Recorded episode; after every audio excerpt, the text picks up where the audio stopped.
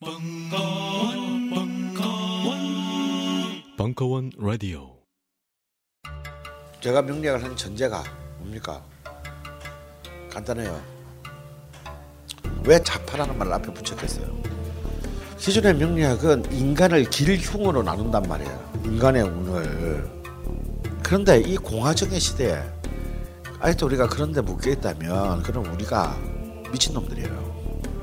그래서 우리는 좀더 더 진정으로 본질에 입각해서 근본적인 개념을 가져야 된다는 거예요. 그래서 우리는 어떤 전제 출발이 됐냐?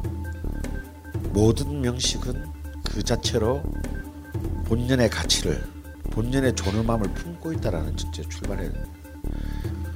그래서 각각의 명식이 갖고 있는 포텐셜들을 다 세심 읽어내고 그리고 거기에서 어떻게 이 명이 수많은 운과 만나면서 자신들의 포텐셜을 정말 그 짧은 생에 살다 가는 건데 어, 그 짧은 시간 동안에 어떻게 가장 완전 연소시킬 수 있느냐.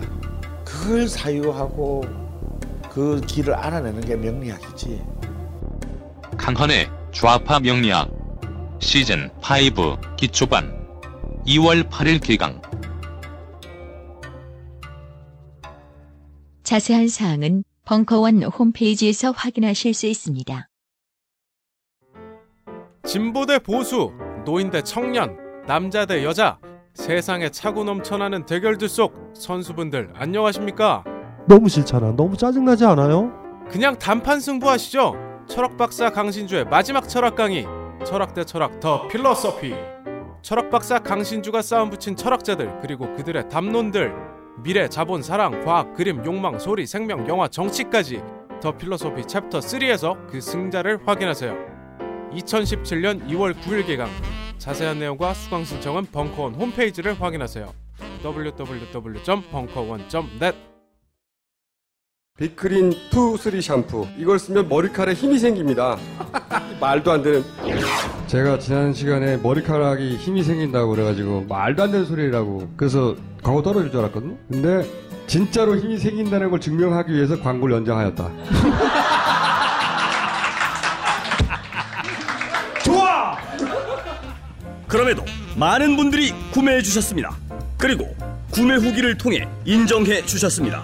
딴지마켓 재구매율 53%에 빛나는 빅그린 투쓰리 샴푸 23일 후 변화가 없으면 100% 환불해드리겠습니다. 지금 바로 딴지마켓에서 확인하세요.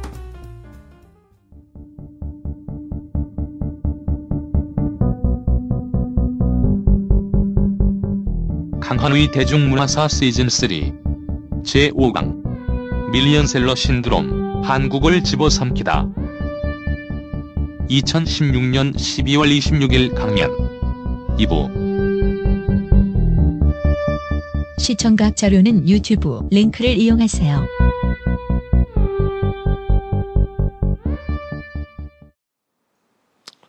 아, 문민 정부가 들어선 93년에 사실 93년은 사실 한국 현대사에서 가장 신나는 한 해였습니다. 왜냐하면 모든 사람들의 예상을 뒤엎고 어, 당시 민자당의 후보로 대통령이 된 김영삼은 되자마자 하나회 척결 그리고 금융실명제를 전격적으로 단행함으로써 어, 그 당시에 이제 한국 사회 개혁에 아주 결정적인 그 국면을 만들었죠. 그 당시에 김대중 대통령, 아 그 김정삼 대통령의 국정 지지율이 98.1%까지 올랐습니다.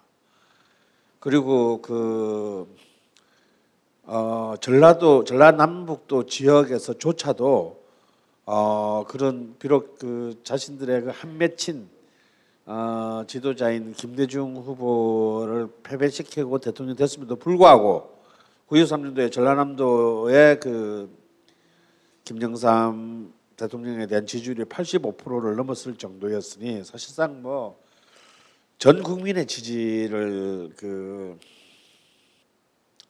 받았다가 해도 과언이 아닌 야 진짜 뭔가 있던 이 문민 시대에 있던 드디어 이제 민주주의에 대한 우리 흔히 말하는 일반 민주주의적인 어떤 그런 그 과제가 실현되는 꿈을 우리에게 키워줬죠. 하지만 사실은 이제 그 가장 그 극적인 순간에 김영삼 정부는 그 순간부터 몰락하기 시작합니다. 자 일단 이제 이 김영삼 대통령이 너무 무식한 것이 제일 큰 문제였어요. 음. 그래서 이제 너무 국정 의제를 그 너무 독단적으로 어, 바꾸었습니다. 그래서 이제 하루는 세계화라 그랬다가 다음 날은 국제화라고 그랬다가 다시 세계화로 바꾸고 뭐 한데 이제 시간 낭비하고 그러니까 아무런 이제 내용 없는 이른바 이벤트성 그 이런 그 전형적인 좀 이벤트성 그 아젠다 주의자였죠 김영삼 대통령이 그래서 점점 이제 그 개혁의 동력을 아주 그 빛의 속도로 잃어가게 됩니다. 그리고 이제 김영삼 그 YS에게는 가장 그 결정적인 약점이 하나 있었는데 이 YS는 이제 하도 오랜 야당 생활을 거치면서 가진 습성 중에 하나가 언론의 비판을 견디지 못한다는 거였어요. 그래서 이 지지율이 강력 높았을 때 사실은 이제 김정삼의 스탭들이 했던 제일 많은 일들이 뭐냐면 언론을 언론을 자꾸 이렇게 그 어, 뭐라 그럴까요? 그 이전 시대는 언론을 이제 규제하고 탄압하고 힘으로 몰아붙였다면 어, YS 시대는 언론의 협조를 너무 노골적으로 구했던 것이 어, 사실은 이제 가장 결정적인 그 실패의 전주곡이었습니다. 왜냐하면 사실 언론들은 그에 대한 대가로 많은 것들을 사실 YS 시대에 얻었죠. 특히 조선일보는 엄청난 이제 그 이미 그 앞에 5공화국 시대 때 얻었던 보다 더 큰 그 권력들을 가지게 되었고 어 사실은 이 언론들이 자신의 일을 책무를 방기함으로써 얼, 다시 말해서 언론이 이제는 스스로 신여화됨으로써 이 YS의 이 정책적인 그 실패들을 검증해낼 수 있는 사회적 장치가 남아 있지 않게 됩니다. 어 그래서 뭔가 어 지금 이게 뭐가 문제가 있어요라는 어떤 문제 제기 자체가 행정부 안에서 이제 이루어지지 않음으로 해가지고 이제 사실 호비로 막을 수 있는 것들을 이제 점점 가래로 막게 되는 이제 상황이 되고요. 또 여기서 이제 YS의 유별난 아들 사랑이 이제 최종적인 결정타가 돼요. 이번에 이제 최순실 농단에서도 드러나듯이요. 참 권력은 굉장히 현실적인 것이어서 어, 권력이 머무르는 권력이 향하는 손끝에 사람이 모이게 됩니다. 그러면 YS의 손끝은 어디였냐면 바로 자신의 차남인 김현철이었죠. 김현철은 이수, 최순실처럼 아무런 직함도 갖지 못한 그냥 자연인에 불과했습니다만 어느덧 안기 부장은 당연하고 군 장성들까지 김현철에게 모든 보고를 하는 어, 그런 이제 비이성적인 시스템들이 만들어지기 시작했어요. 어, 그리고 그 YS의 최측근들은 그런 어떤 이런 아들의 국정농단을 진언하기는커녕 그것을 진언하는 사람들을 만류하느라고 모든 시간을 보내게 돼요. 왜? 자기 오야지가 자기 아들 욕하는 거는 도저히 못 참기 때문에 아뭐뭔 뭐, 큰일이야 있겠냐 뭐 아, 아버지가 아들 불러다가 예뻐하고 그 얘기 들어주는 게뭔 그게 잘못이겠냐 그래 우리라도 이거 뭐 이게 문제가 되지 않도록만 주변에서 덮어주자고 한 것이 결국 나라를 말아먹게 됩니다. 어, 하지만 어, 결국은 이제 97년 가서 이제 드디어 파국으로 가게 되는 어, YS 정부이긴 하지만요.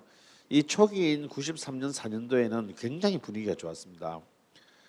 어, 만약 그때 그 개혁이 정말 제대로 된 힘에 의해서 제대로 된 시스템에 의해서 어, 투명한 시스템에서 됐으면 정말 한국 사회는 그- 그때 굉장히 비약적으로 도약하고 그 시대를 청산할 수 있는 다시 말해서 박근혜 같은 인물이 더 이상 나올 이유가 없는 어떤 그런 상황을 만들 수 있었을 텐데 어, 참 아까운 시, 시대였어요. 어, 이런 상황에서 드디어 이제 문화산업, 대중문화 부분이 비약적으로 발전하게 되는 것은 굉장히 또 놀라운 일입니다.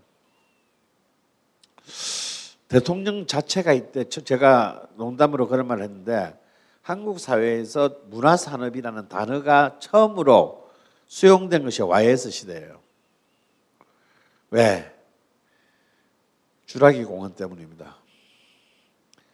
주라기 공원 한 편이 그때 현대자동차가 1년 동안 버는 돈보다 더 많은 돈을 벌었다는 소식을 보고서를 받은 YS는 기절합니다. 그래서 이게 야 그게 말이 돼 진짜 맞지? 야, 씨발 이게 진짜 맞는 거야? 막 이래가지고 너무 놀란 나머지 YS는 또 YS 특유의 이벤트성 정책을 펴게 돼요. 야 문화 산업을 우리도 육성하자. 문화 사, 문화 산업이 뭔지를 모르는 상황에서 이제 그래서 뭐 그때 아름다운 관광 산업을 아름다운 지하 자원과 뭐 뭐더라 뭐 이런 관광 산업을 강간 산업으로 발음해 가지고 어, 또 한때 또 코미디의 그 지려가 있는데요. 그거 아세요, 여러분?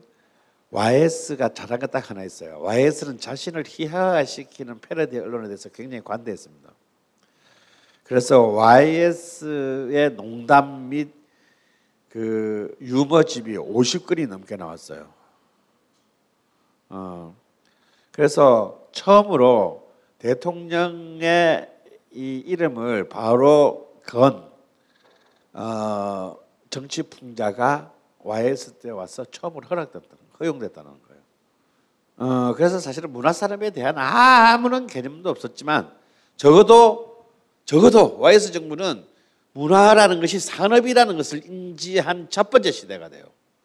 야 이걸로 이제 앞으로 우리가 뭘 먹고 살아야 되는 겨라는 이제 정말 초보적이고 초보적인 인식을 정부가 하게 만들어진 계기가 바로 이 YS 때입니다. 그래서 처음으로 한국의 문화 산업이라는 말이 만들어져요. 그 이전까지 대중문화라고 하는 것은 산업은 고사고 뭐였습니까? 거의 규제와 감시의 대상이었습니다. 이것이 이제 적어도 이제 우리가 흔히 말하는 수출 산업 전사에나 붙였던 그 이전에 제조업에나 붙였던 산업이라는 말을 처음으로 붙이게 되는 계기가 되었고 이때 어, 영화와 대중음악 그리고 출판과 잡지를 위시한 모든 대중문화 부분에서 폭발적인 성장세를 거듭하게 되는데 이것은 80년대 중산층의 성장이라는 소비자 시장의 미끄럼도 있었지만 바로 80년대의 전투적 혁명주의에서 좌절했던 80년대 엘리트들이 묵고 살 길이 없어졌잖아요. 애들 다 학교 잘렸고 어디 번듯한 직장에 취직하기는 힘들고 요것들이 전부 다 이 문화산업 시장으로 흘러가게 돼요. 그래서 마치 60년대 미국의 뉴레프트들 신자파들이 혁명에 실패한 뒤에 문화산업에 투신했고 70대 초반에 일본의 전공투 세대들이 어, 일본의 문화산업에 뛰어듦으로써 일본의 문화산업의 수준을 높였듯이 386 한국에는 386들이 90년대 초반에 대거 무- 그 386 출신의 이제 대학 엘리트들이 대거 문화 산업에 진출함으로써 이제 그 이전과는 다른 인력 구조를 가지게 됩니다. 그렇게 해서 이제 이러한 요소들이 결집해서 93년에 서편제가 성공하고 그 바로 건너편은 이제 이른바 그의 임근택은 이제 그 기존 60년 임근택은 62년도에 데뷔한 감독이에요. 제가 태어날 때 데뷔했어요. 그때 두만강은 말이 없다라는 방공 영화를 찍으면서 데뷔하셔서 정말 60대 70대에 걸쳐 수많은 영화를 수많은 아무도 보지 않은 영화를 찍었어요.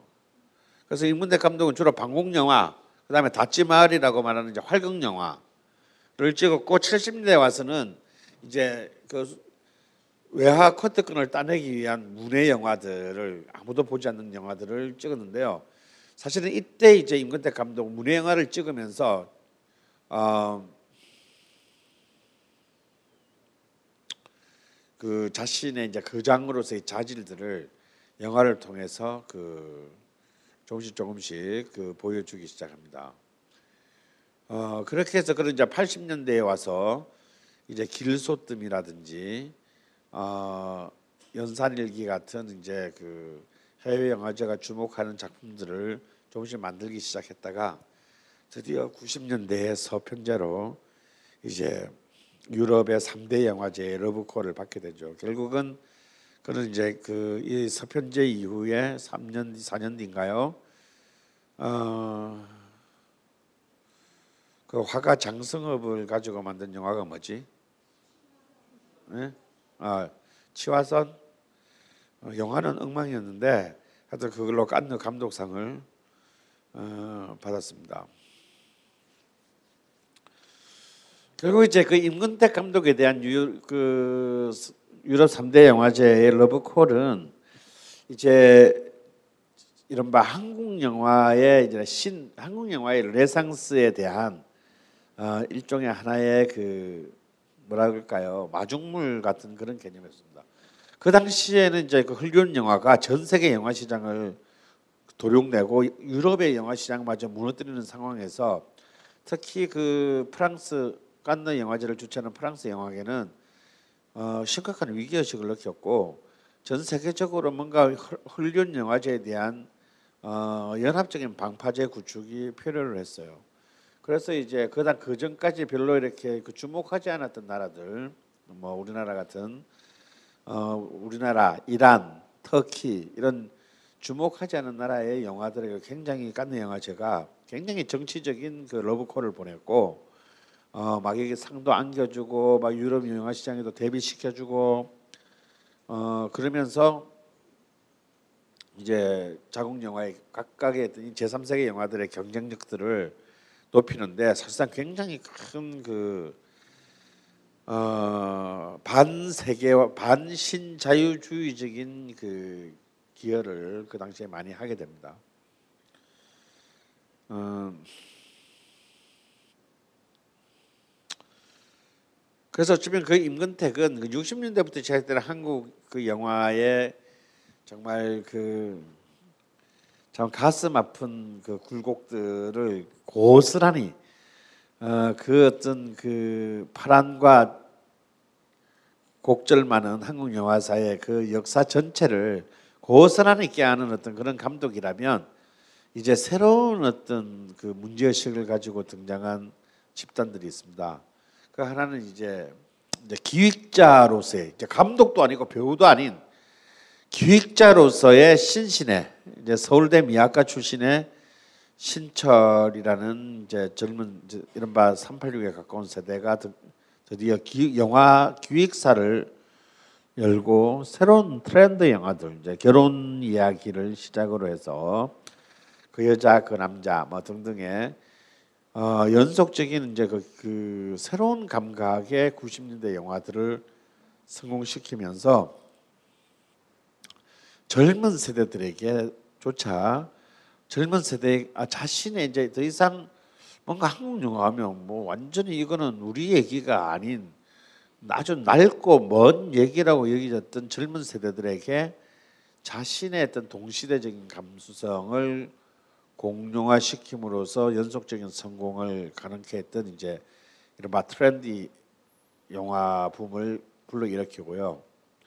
그리고 이제 한국의 상업 영화의 계보를 잇는 강우석이라는 새로운 어, 감독이 등장하면서 이제 철저히 상업적인 영화, 상업적으로 헐리우드 영화와 대별할 수 있는 한국판 상업 영화의 시대를 연 이른바 강우석 사단이 등장합니다.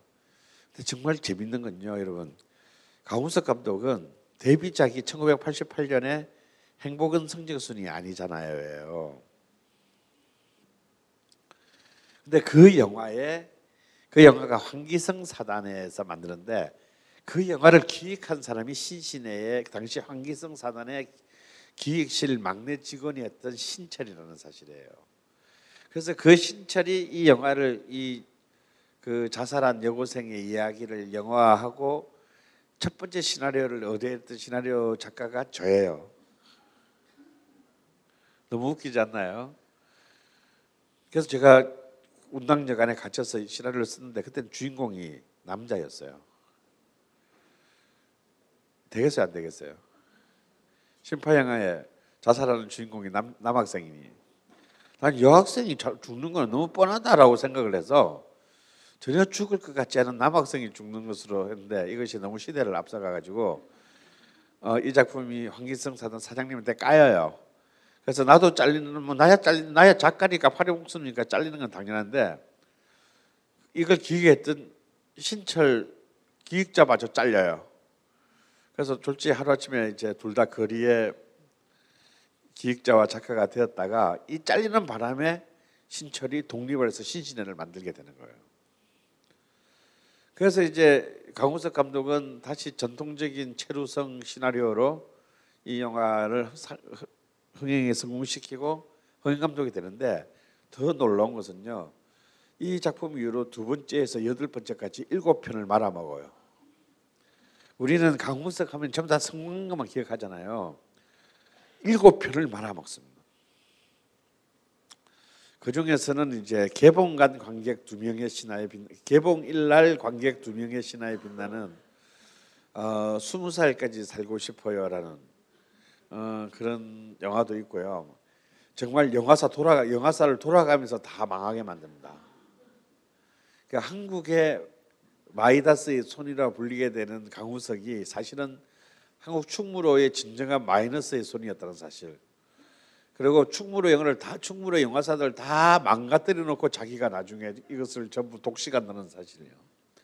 그리고 아홉 번째 영화로 성공을 거두고 포기하는데 그 아홉 번째 영화는 1993년에 투캅스였습니다.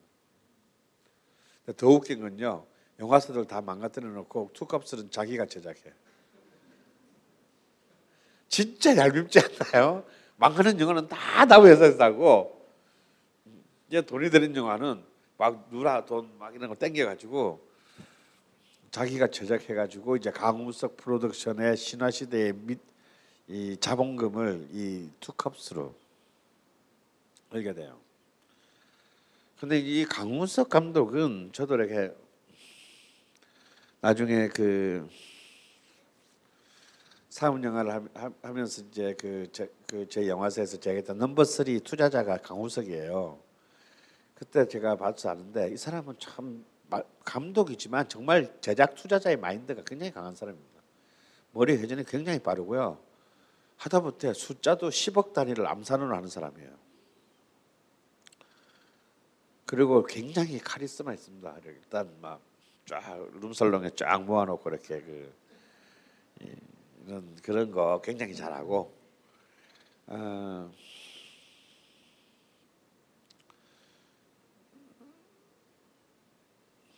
이제 그에 비하면 이제 신신에는 굉장히 샤이한 이 엘리트 집단이죠. 음, 그래서 굉장히 스타일이 다 다른데 그래서 이제 이 강우석 감독은 굉장한 뚝심과 파괴력으로 제작 투자뿐만 아니라 서울 극장을 중심으로 하는 전국의 극장 배급 라인까지를 그 장악하는 어마어마한 힘을 가지게 되고 이 강우석 프로덕션이 이제 결국은 뭐로 발전하느냐면 어, 시네마 서비스로 이제 이- 이게 강, 그게 강우석 프로덕션이에요. 강우석 프로덕션이 시네마 서비스로 이름을 바꾸면서요.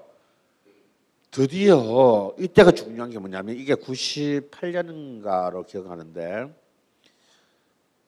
이때의 해외 창투사로 미국 창투사로부터 2천만 불의 투자를 받아내요.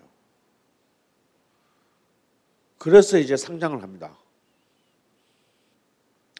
그러니까 영화가 이제 해외의 미국 투, 메이저 투자사에 투자를 그때 2천만 달러면 굉장히 큰 돈이에요. 투자사를 받아서 하나 이제 기업을 진짜 산업으로 기업의 형태로 상장을 하는 어떤 그런 구조를 하면서 그때 떼돈을 벌었죠. 어 그런 이제 단계까지를 쭉 그 밟게 되는 음,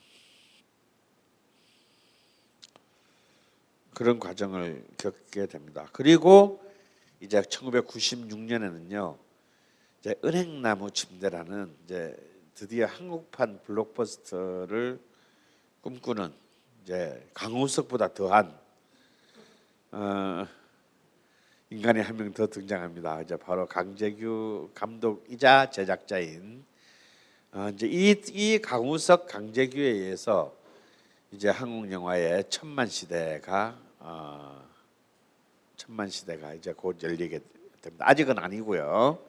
이제 2000년대와 함께 천만 시대가 있는데 바로 20세기가 끝나는 99년에 바로 이제 드디어 한국의 영화로서는 이제 100억 단위 이상을 벌어들이는 작품이 처음으로 나오게 되는데 그게 강재규 프로덕션의 뭐요? 시리입니다. 물론 시리만 하더라도 천만을 기록하지는 못했죠.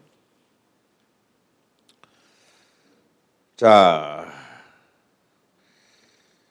이 이제 단관 개봉으로 100만 명을 넘었으면 서- 쓴 서편제 그리고 아직까지는 멀티플렉스 시대로 가지는 않았지만 서서히 이제 프로덕션 단위에서 이제 음, 어, 투자 자본이 바탕이 되는 이제 영화 기업으로의 전환이 본격적으로 이루어지는 시대에 이제 이 영화들이 만들어지게 됩니다.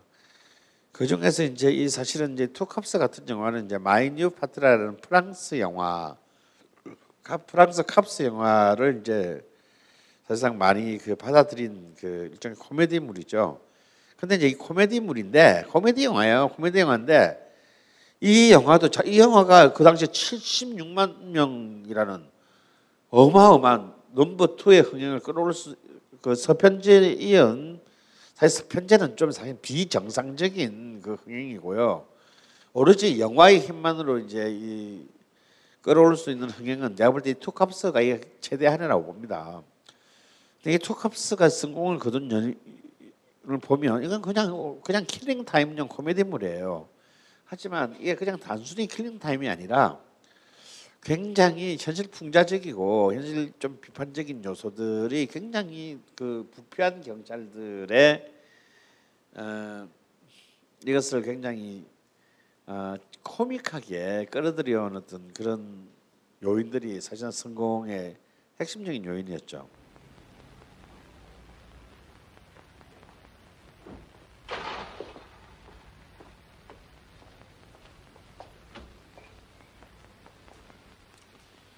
이제 아시다시피 이제 그 안성기는 이제 이건 이제 철저히 이제 버디 무비입니다. 남자 두 주인공. 가격으로 환산하면 얼마나 됩니까? 음, 현찰 5천 빼고 한 4억쯤 되나요? 어우, 피해가 막심하군요.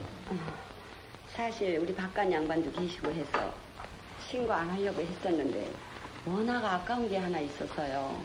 그게 뭐죠? 물방울 다야 해요. 아, 물방울 다이아. 값도 값이지만 워낙 귀한 보석이 되나서요. 국내에서는 돈 주고도 못 사거든요. 다른 물건은 다 못 찾아도 좋으니까 어떻게 그것만이라도 찾을 수 없을까요? 이거 워낙 단서가 없어서 힘 꽤나 들겠구만. 아, 저 어떻게 힘 좀 써주세요. 글쎄요, 저 친구 말대로 그 쉽진 않겠네요. 저, 아, 이, 이거 약속하지만 아, 아무 걱정 마십시오. 찾아주시면 다시 살해할게요. 제발 소문 안 나게 잘 좀 해주세요. 사모님은 아주 운이 좋습니다. 예? 제가 사실 이 분야에선 베테랑이거든요. 아, 예, 예, 예. 에이, 젠장. 이게 생기는 거 없이 골치만 아프게 생겼네. 가지. 안 가?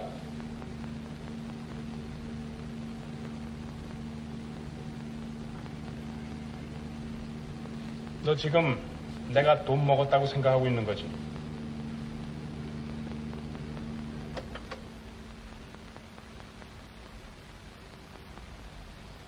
그래 받았다 받았어 어? 너도 봤잖아 수억씩 도둑 맞고도 눈 하나 깜짝 안 하는 저런 집에서 수고비 몇 푼 받았기로서니 그게 죄가 돼? 난 법대로 합니다.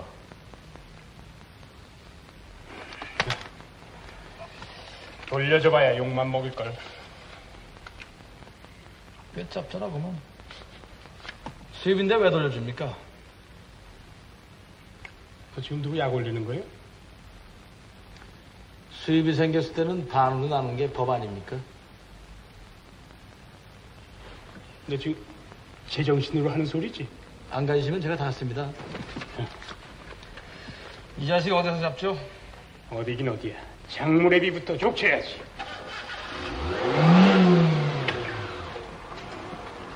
더 놀라운 밀리언셀러 신드롬이 일어난 것은 출판계입니다.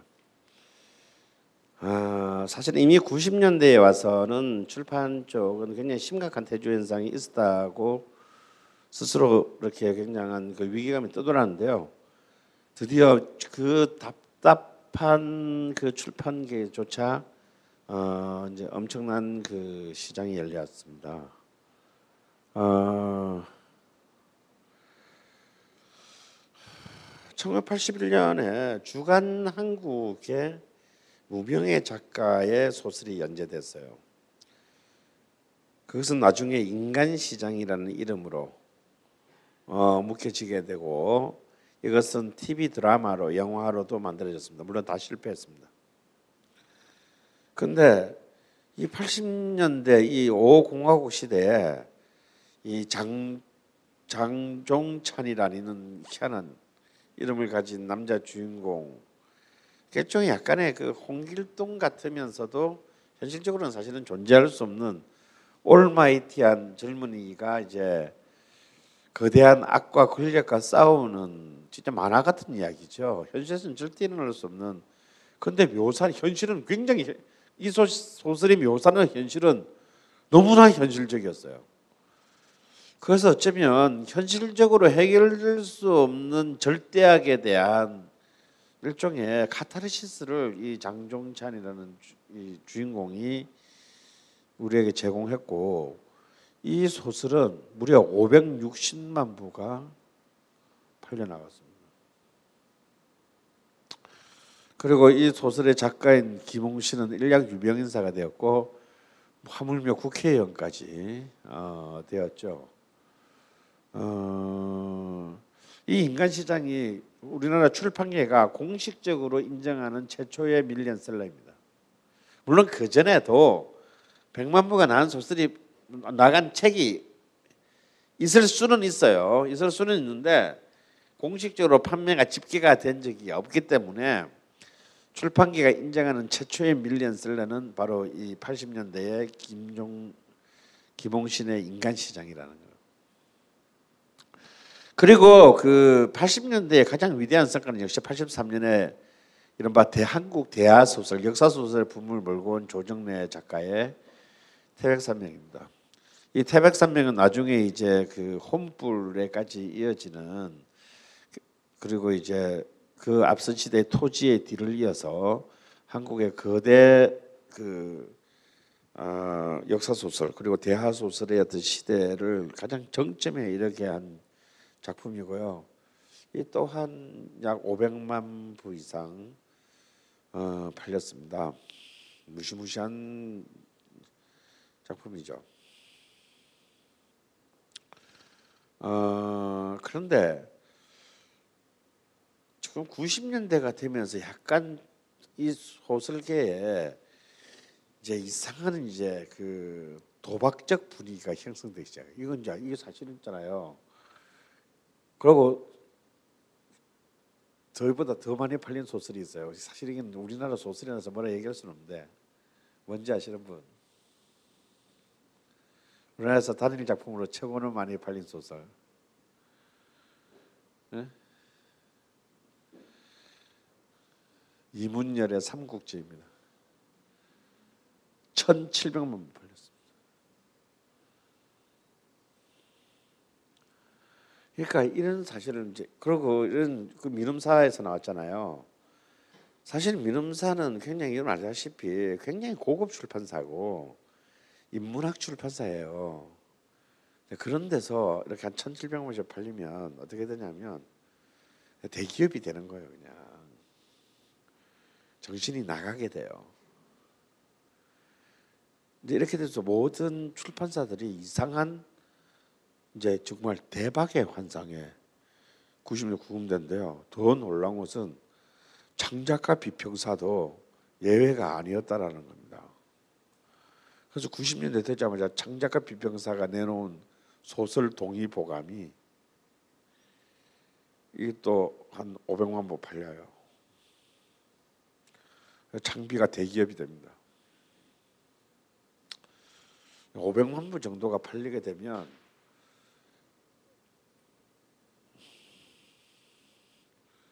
그냥 계산이 안 되는군요. 음.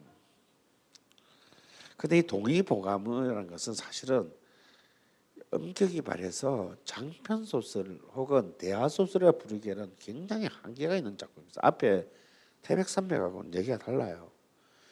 왜냐하면 이은승이라는 분은 본래 방송 작가입니다. 소설가가 아니에요.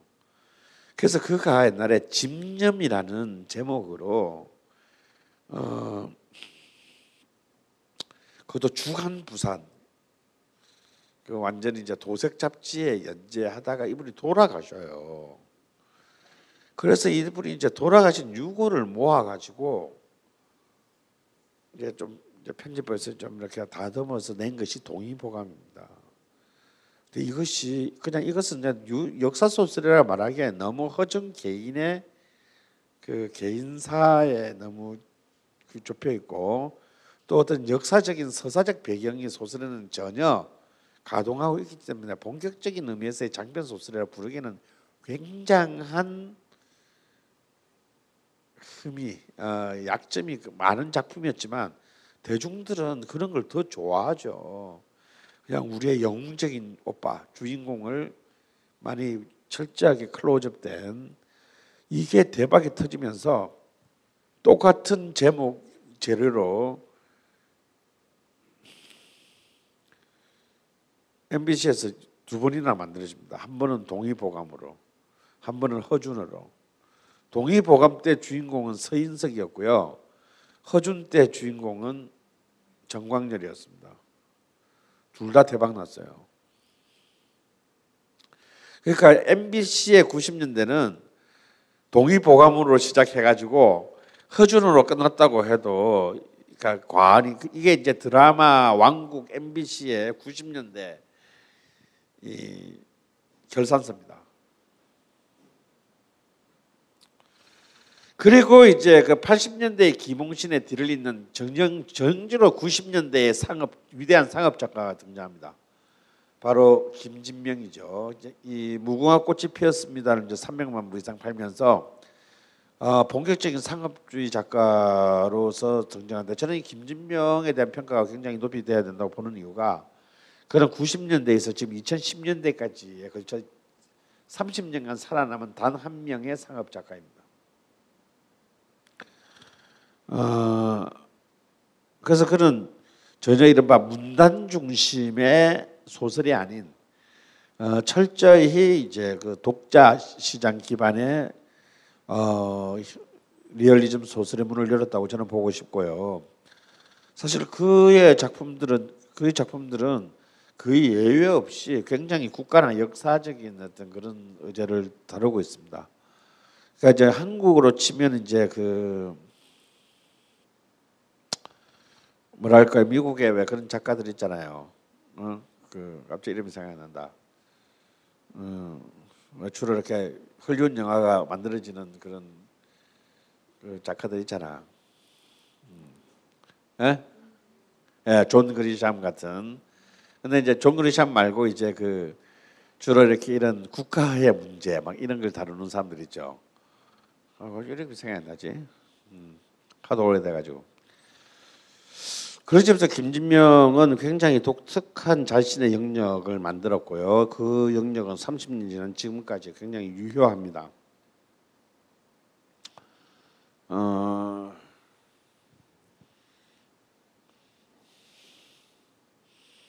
더 놀라운 거는 진짜 놀라운 것은요. 절대로 나오지 않으라고 얘기했던 시집에서도 밀리언 셀러가 나와요. 1988년에 서정윤의 홀로서기라는 시집이 어, 300만 부가 팔립니다. 그리고 그, 시- 그 순간이 한국 시의 종말이었습니다. 어, 그리고 인문학 분야에서 굉장히 독특한 두 개의 책을 우리가 좀 용할 필요가 있는데요.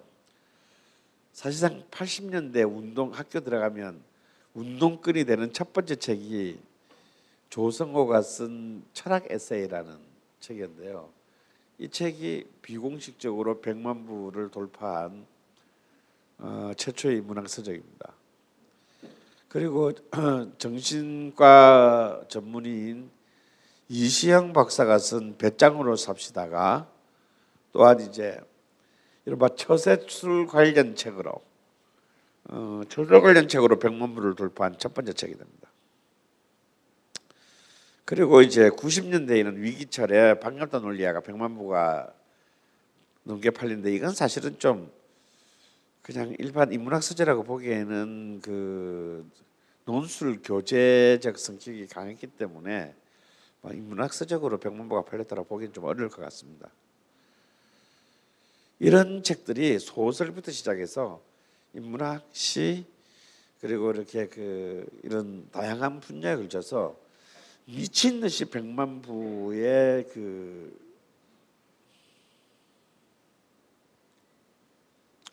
백만 부 시대를 열었고 모든 출판사들의 기획은 이제 이 백만 부 중심으로 가게 돼요.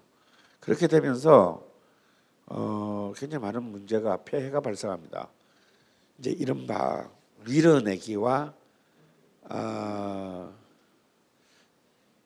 그 뭐죠? 차트 조작, 사재기 풍조. 그러니까 교보문고에 책을 내고 출판사가 다시 사는 거예요. 그래서 사가지고 표지 가리라 그래서 표지만 찍고 다시 표지를 새로 해서 다시 내는 그런 이제 아마 수많은 이제 불법 탈법적인 그 유통의 난맥이 드러나게 되고요. 그래서 90년 중반 되면 이래서 조그마한 출판사가 이제 100만 부를 터뜨리면서 메이저가 되는 것은 너무 허다했습니다. 뭐 가령 대표적으로 공지영 작가의 뭐 무소의 불처럼 혼자서 가라 이런 게 그러니까 무명 작가였던 공지영이 유명해진 게 중요한 게 아니고 조그마한 출판사였던 문해마당이는 출판사가 뭐 그걸로 거의 메이저 출판사로 됐다는 거죠. 근데 문제는 이 백만장 신드롬이 갖고 오는 문제는 시장의 황폐화입니다. 결국은 다양한 컨텐츠들이 죽고 철저하게 기획 출판이 기획 상품화함으로써 이제 어떻게 되냐면 모든 것이 그 컨텐츠 그 자체의 퀄리티보다는 마케팅이나 홍보에 의해서 결정되는 경우가 많, 많아지게 되죠.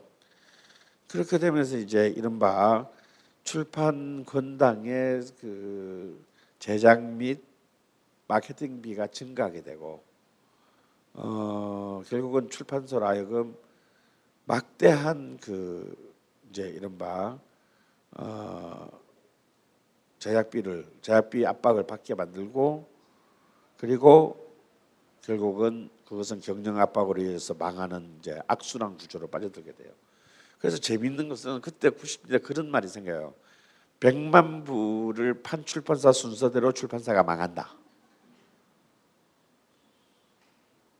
실제로 창작가 비평이라든지 민음사 같은 이제 굉장히 유서 깊은 출판사를 제외하고 그 당시 100만 부 장사를 벌였던 고려원이라든지 창해라든지 해냄이라든지 어, 이런 웅진이라든지 이런 출판사 지금 없습니다. 다 망했어요. 왜냐하면 이게 이제 정말 돈 놓고 돈 먹기 식의 판으로 가기 때문에 결국은 이제 IMF가 터지면서 정말 낙엽 따라 가버린 출판사가 되어버렸어요. 그래서 이제 이런 그 이것은 꼭 문학뿐만 아니라 출판뿐만 아니라 사실은 모든 문화산업 분야에 적용될 수 있는 어떤 그런 얘기입니다. 이 소설들이 이제 이렇게 터지면서 이와 더불어서 똑같은 서사 장르인 이제 그 드라마들이 이 90년대 한국 드라마들이 일치월장을 하게 돼요. 이제 80년대와 결별하게 됩니다. 어, 이때 90년대 한국 드라마의 특징은 두 개로 볼 수 있는데 하나는 모래시계와 같은 이런 바 대작주의적 성향입니다. 여기서 이제 한국 한국의 방송사들이 그간의 막대한 이익을 바탕으로 드라, 또 SBS가 등장하면서 이제 어차피 SBS는 보도와 교양으로는 승부를 할 수가 없었기 때문에 예능과 드라마 부분에서 어마어마한 이제 그 투자를 했고 기존의 드라마 왕국이던 MBC는 또 SBS에게 그것을 빼앗기지 않기 위해서 또 이제 자신들만의 이 노하우를 만들어내게 돼요. 그래서 이제 SBS는 주로 이렇게 뭐 이번에 최근에 그 최근은 지금 이제 SBS가 이제 드라마에 이제 지금 이제 왕국이지만 이 초기에 겨, 이제 이 시장 진입 단계에서는 이제 그 아주 거대 규모의 이제 꿈도 꿀 수 없는 정도 규모의 그 기존의 어 그과 다른 그 막대한 그 제작비가 투입되는 이제 블록버스터 드라마 당시로 당시의 기준으로 보면 이런 쪽으로 투자를 한 경우가 있었습니다. 경우가 굉장히 모험적인 투자를 통해서 시장의 점유율을 장악하려고 했고요. MBC는 굉장히 영리하게 어, 굉장히 다양한 젊은이들의 캐릭터를 반영하는 신인이어도 이제 이런 트렌디 드라마를 또 만들어서 그 제작비를 낮추고 굉장히 그때그때의 감수성을 대변하는 새로운 배우들을 통해서 계속해서 이 드라마의 점유율을 젊은이들의 점유율을 높여가는 것을 선택합니다. 여기 두 개의 조류가 이제 MBC, SBS를 다 고루 나누면서 이제 한국 드라마의 어 사실은 내적 성장이 이루어지게 돼요. 그래서 결국은 이 90년대 초중반의 한국 드라마의 성장이 결국 90년대 후반부터 이제 우리가 시즌 4에서 다루게 되는 한류의 가장 중요한 컨텐츠, 이른바 메인 컨텐츠로 자리 잡게 된다라는 겁니다. 그 중에서도 이제 이 95년을 달구었던 정말 이 한국의 TV 드라마는 이 영화를 기원 전과 기원 후로 어, 나눌 수 있다라고 얘기해 될 만한 이제 김종학의 역대작이 나오죠. 모래시계입니다. 어, 모래시계는 당시 이제 한국 TV 드라마의 금기를 깨고 어, 정말 전쟁부터 이데올로기적인 대립 그리고 광주 뭐 삼천교육대 아, 이런 이제 구체적인 한국 현대사의 현실을 갖다 그대로 어, 이 화면 안으로 집어넣는 데 성공했어요. 그런데 이제 여기서도 굉장히 그 당시에 큰 문제가 됐던 게 이정재를 제한 세 명의 남자 주, 주조연들이 이제 똑같은 전남 사람들인데, 아, 그러니까 그 최 뭐냐, 어, 최민수, 박상원 그리고 이희도 이세 명이 다 전남 같은 친구잖아요. 근데 검사로 출세한 박상훈이나 주인공인 멋지 깡패지만 멋있는 최민수는 다 표준말하고 어 진짜 양아치가 된 이희도만 전라도 말을 해요. 그래서 이것이 사실 그 당시에 굉장히 이제 참 이 작품의 훌륭한 그 상대적인 평가에도 불구하고 아니 그럼 잘난 놈들은 처음부터 다 음, 서울말을 하고 어, 깡패나 무슨 악, 악마들만 전라도 말을 하냐. 근데 이런 문제는 2000년 2000년대가 돼도 교정되지 않는 것이 어, 가령 영화 화려한 휴가가 굉장히 높은 평가를 받았지만 거기에 나오는 주인공인 김, 택시 운전사 김상경과 그의 동생 이준기 그리고 시민군의 안성기 그리고 여자 주인공 이효는 전부 서울말 해요. 보안이 다 광주 사람 같은데 그하고 온 그 개 양아치들 있잖아. 어? 조연들만 다 전라도 말해요. 그래서 사실은 이제 이 특히 전라도 방언에 대한 사실 그 당시 이제 80년대 계속 그 한국 드라마에서 70년대 한국 드라마들 문제 제기되어 왔던 것이 꼭 식모 가정부 다음에 사기꾼 사회 그 어, 약간 이제 이른바 밑바닥 세대들을 그릴 때만 전라도 말이 등장을 한 것은 굉장히 어, 굉장히 사실 의도적인 그 어, 일종의 그 이데올로기적인 그 오역인데 이것이 이제 모래시계 같은 그런 큰 그래도 나름 제대로 된 문제의식을 갖추었다라고 상대적으로 갖추었다라고 얘기되는 그런 드라마에서까지 아, 그대로 적용되고 있다라는 것은 사실은 이제 이 한국 드라마 속에서의 어떤 그런 어떤 특- 특정 지역에 대한 편견이 얼마나 가혹하리만큼 그 깊은 것인가를 또 보여주는 그런 그런 사례라고 할 수 있어요. 근데 이제 가령 이제 우리 최- 우리의 90년대 기린, 기린녀 최진실을 중심으로 하는 MBC의 군단들의 영화에는 이런 문제가 전혀 없어요. 어, 여기는 완전히 이제 그야말로 서울 20대 그리고 최상류층의 트렌디 영화이기 때문입니다. 아니면 그들을 배경으로 한 캔디적인 그 신데렐라 구원 스토리이거나 그래서 이제 여기에는 이제 이른바 선남선녀들이 등장하고 그리고 이러한 어떤 트렌디 드라마들은요 이제 앞으로 이제 그 한국 드라마를 먹여 살리게 될 그 당시에는 힘들었지만 2000년대 이후에 한국 드라마를 먹여 살리게 될 PPL 문화의 가장 이제 그 굉장히 중요해 PPL의 드라마가 돈을 남기느냐 못하느냐가 결정돼요. 어, 됩니다. 바로 이제 그런 드라마 중에 하나가 이제 우리의 대사를 안 할수록 빛나는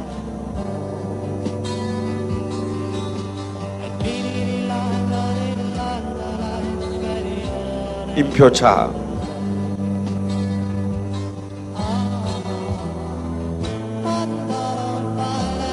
지금 이제 우리가 보는 모든 미니 시리즈의 원형이 이때 이제 90년대 초반에 이제 이 MBC 트렌디 드라마들 질투부터 시작해서 뭐 마지 SBS의 마지막 승부 뭐. 사랑은 그대 품 안에. 특히 이 장면이 이제 한국을 넘어 대륙의 중국 아줌마들까지 이제 홀로 보낸 명장면이죠. 그러니까 지금 제가 보여드린 거는 사랑은 그대 품 안에 오프닝 씬인데요. 오프닝 씬이 어떻게 찍었습니까? 드라마하고는 전혀 상관없고 뭐 같아요? 셰프죠, 셰프. 그러니까 철저히 어떤 한 캐릭터와 그의 그 가장 그 매력적인 어떤 장면들을 연속주로 쭉 배치하는 겁니다. 어, 하지만 이 밀리언셀러 시대를 이끌었고 이 90년대 중후반을 끝으로 그 몰락하게 결정적으로 몰락하게 되는 장르는 다름 아닌 이제 80년대 한국 대중문화를 이끌어온 대중음악 분야였어요. 80년대의 성과들을 바탕으로 90년대에는 이제는 그저 밀리언셀러가 아니라 이제 더블, 더블 million 시대, triple million 시대를 열게 돼요. 미쳐도 완전히 미친 거죠. 특히 이제 그 이때 등장한 최고의 메이저는 좌승훈 우건모를 가지고 있었던 라인 기획입니다. 이 라인 기획은 가을에는 신승훈의 발라드로 팔고 여름에는 김건모의 댄스 뮤직으로 팔아가지고 뭐 정말 살인적인 흥행 수치를 기록해요. 어, 그건 이제 우리가 이미 지난 시간에 봤던 조, 조용필의 1집의 A면 창밖의 예조와 B면의 이 어, 뭐냐 그 언젠가 나를 위해 꽃다발 단발머리의 그 coupling처럼 이제 발라드 대 댄스 뮤직이라는 이것을 가장 충실하게 아, 이행해서 90년대의 메이저가 된 것이 라인 음향 라인 기획이고요. 그리고 이제 아이돌 그룹, 보이 그룹을 이제 아이돌 그룹의 그룹의 형태로 이제 그것을 철저히 기획 상품으로 만들어낸 SM 엔터테인먼트가 이제 드디어 90 6년에 본격적인 비상을 시작합니다. 이때가 결국은 이제 아 이제 이때까지 음악이라고 하는 것은 어떤 한 개인의 탁월한 재능에 의존한 산업이었는데 이제는 그 개인의 재능은 중요하지 않고 철저하게 그 시장의 니즈에 입각한 어, 기획사가 제조하는 음악도 제조하고 가수도 제조하는 이제 그런 음악 기획 상품의 시대가 어, 본격적으로 열리게 돼요. 참 이 그이 싱잉 머신 혹은 댄싱 머신들의 시대가 참 긍정적이든 부정적이든 또한 K-팝 한류를 불러오게 된다는 것이 어, 이 90년대의 참 음, 일종의 비극적이면 비극 비극적인 묵시, 묵시록이라고 할 수 있을 것 같습니다. 자, 이 라인 음량의 음악이 극점에 오른 거는 이제 김건모의 3집에 이르렀었는데요. 이 음반은 놀랍게도 약 370만 장의 판매고를 기록하면서 아직까지 깨어지지 않은 역대 최강의 판매고를 올렸습니다.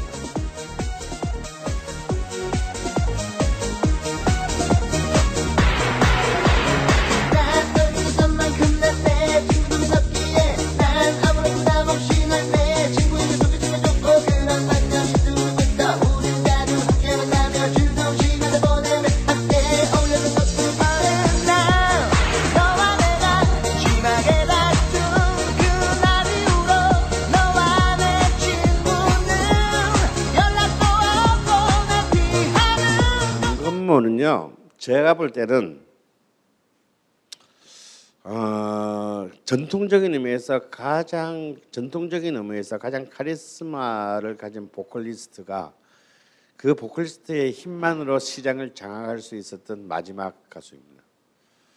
그래서 그는 굉장히 그가 우리에게 보여준 것보다는 훨씬 더 대단한 재능을 갖고 있는 사람인데 어, 철저히 그것을 이제 아, 시장 그냥 노래하는 아까도 말씀드린 대로 그냥 노래하는 머신으로서만 그, 그 재능을 썼다는 게 저는 굉장히 안타까워요. 하지만 어, 그런 머신으로서도 가장 최고의 머신이었습니다. 그런 사실은 이제 그 이 김창환이라는 이, 자, 이 라인기의 프로듀서이자 작곡가가 제공하는 아, 수많은 그 엽기적인 빠르기와 어, 가혹한 이제 보컬을 요구하는 그 난곡들을 아무렇지도 않게 어, 소화하면서 어, 사실 이제 이, 이, 당시에 폭발적으로 부상하고 있던 노래방 문화의 최고 수혜자가 돼요. 이 90년대 한국 초반의 대중음악에서 제일 중요한 산업은 사실 노래방 산업입니다. 노래방은 사실 88년까지는 노래방이라는 건 존재하지 않았고요. 어, 사실 그때는 노래방이 아니라 가라오케라고 불렀어요. 그래서 이제 반주 이렇게 이렇게 그 이, 트랙을 이렇게 꼭 이렇게 말하면 꼭 이제 그 앞에 마담이 꽂아 줬어요.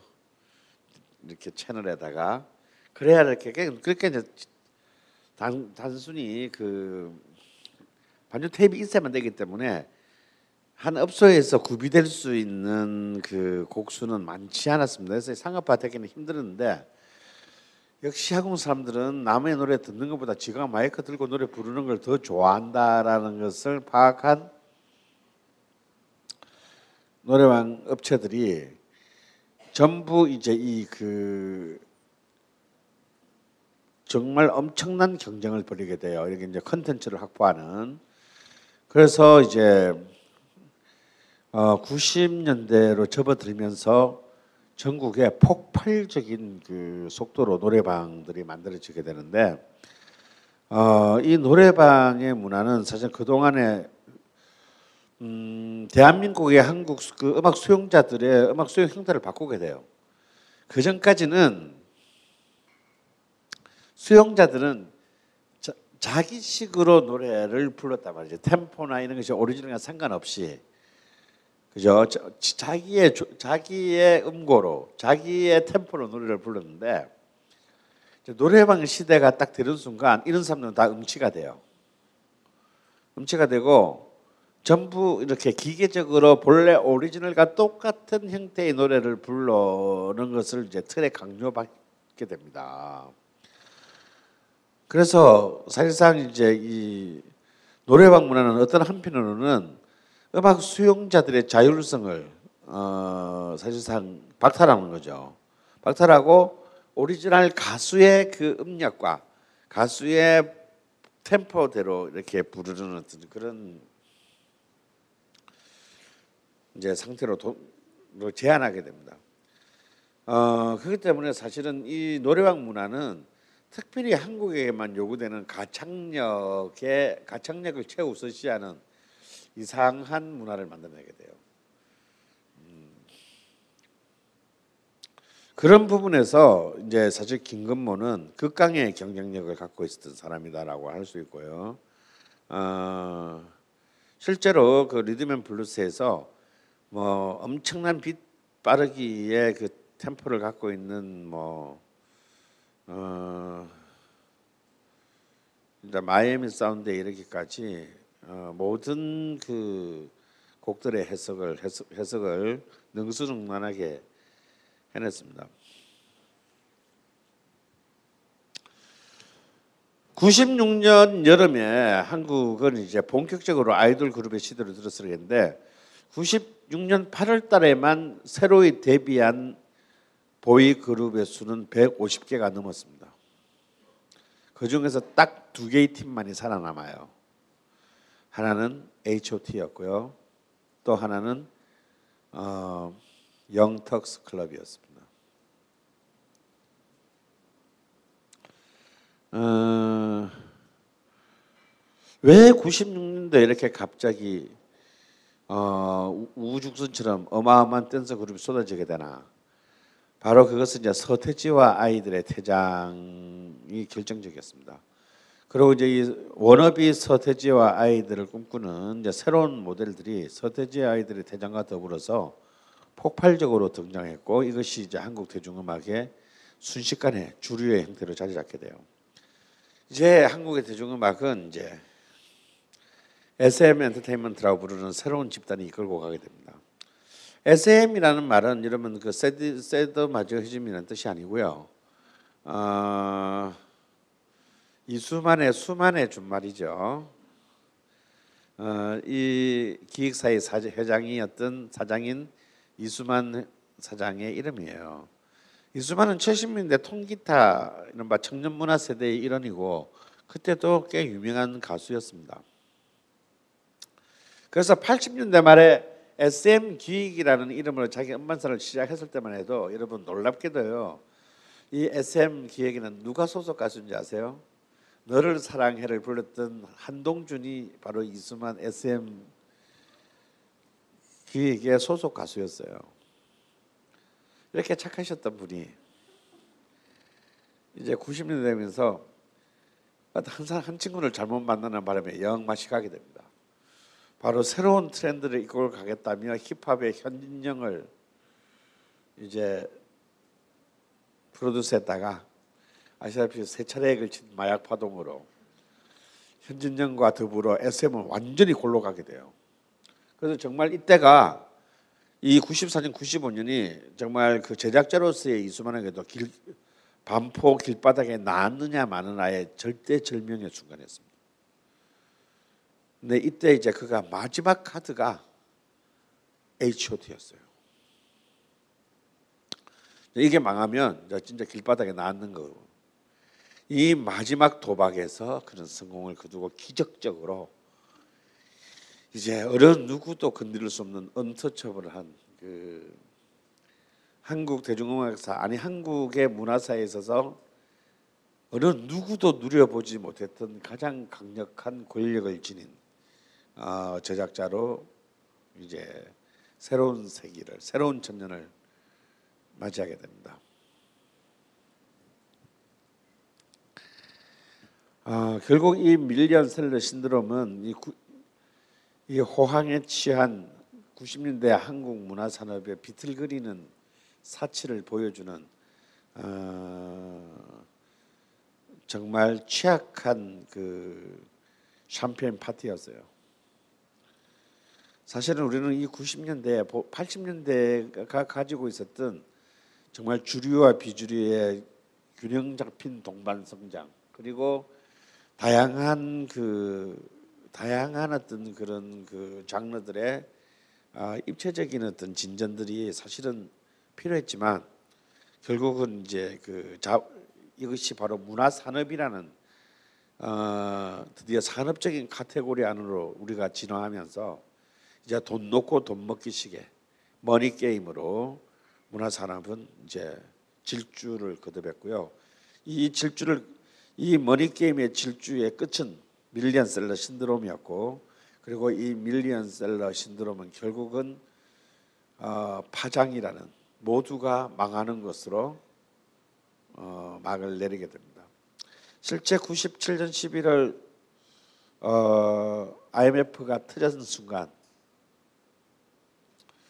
밀어내기를 해냈 밀어 끝없이 밀어내기를 하고 있었던 그러니까 출판사들이 음반사하고 똑같아요. 어떻게 파느냐면 아니 지금 음반이라는 게 음반이나 책이라는 게 좀 찍어가지고 시장에 내고 주문이 들어와야 다시 제자리에서 팔아야 되잖아요. 그게 아니야. 시장 선점 경제해야 되기 때문에 10만 장이 팔릴지 100만 장이 팔릴지 모르는 판을 일단 50만 장 찍어. 그걸 시장에 먼저 내는 거예요. 도매상 통해서 그래서 도매상에게 압박을 해서 도매상은 소매상으로 밀어내 소매상을 또 목을 졸라서 떠넘기는 겁니다. 그럼 소매상은 어떻게 해? 이걸 팔아야만이 소매상은 반품할 수가 없어요. 도매상의 폭력 때문에.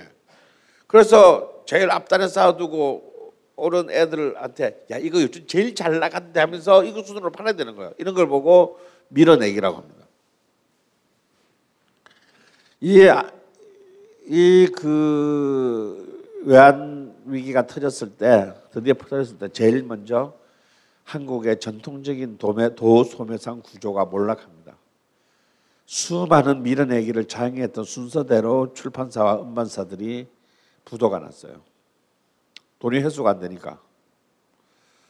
오히려 이때 그냥 숨죽이고 있던 출판사들은 다 살아남았고 이때 백만 부 노름을 했던 모든 출판사가 이때 전부 부도가 납니다. 그리고 SM 엔터테인먼트를 비롯한 당시 한국 음반 메이저 10개사 중에 8개사가 이때 부도가 나거나 명의 변경이 됩니다. 어, 이렇게 해서 이 밀리언 슬레는 거대한 파국으로 막을 내리지만 드디어 이 90년대 한국 대중문화사는 이제 글로벌 시장에 진출이는 또 이렇게 다 망했는데 망해서 끝날 줄 알았는데요. 우리에게는 또 글로벌 시장 진출이라는 한류라는 거대한 반전이 또 기다리고 있습니다. 정말 죽었나 하면 살아나고 살아났나 하면 다 망하는 어, 정말 며느리도 모르고 귀신도 모르는 한국 대중음악사 시즌 3는 이것으로 끝나고요. 어, 언젠가 될지도 모르겠지만 시즌 4에서 이제 19세기 20세기 말과 21세기의 한국 대중문화사로 다시 만나도록 하겠습니다. 감사합니다.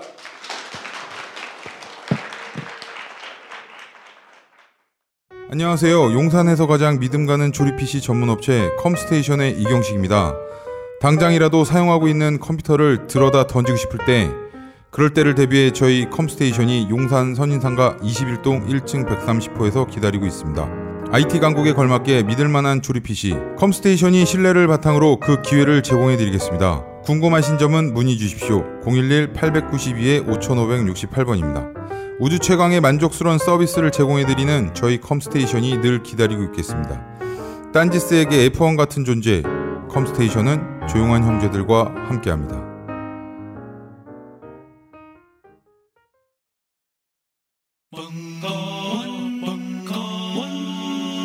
벙커원 라디오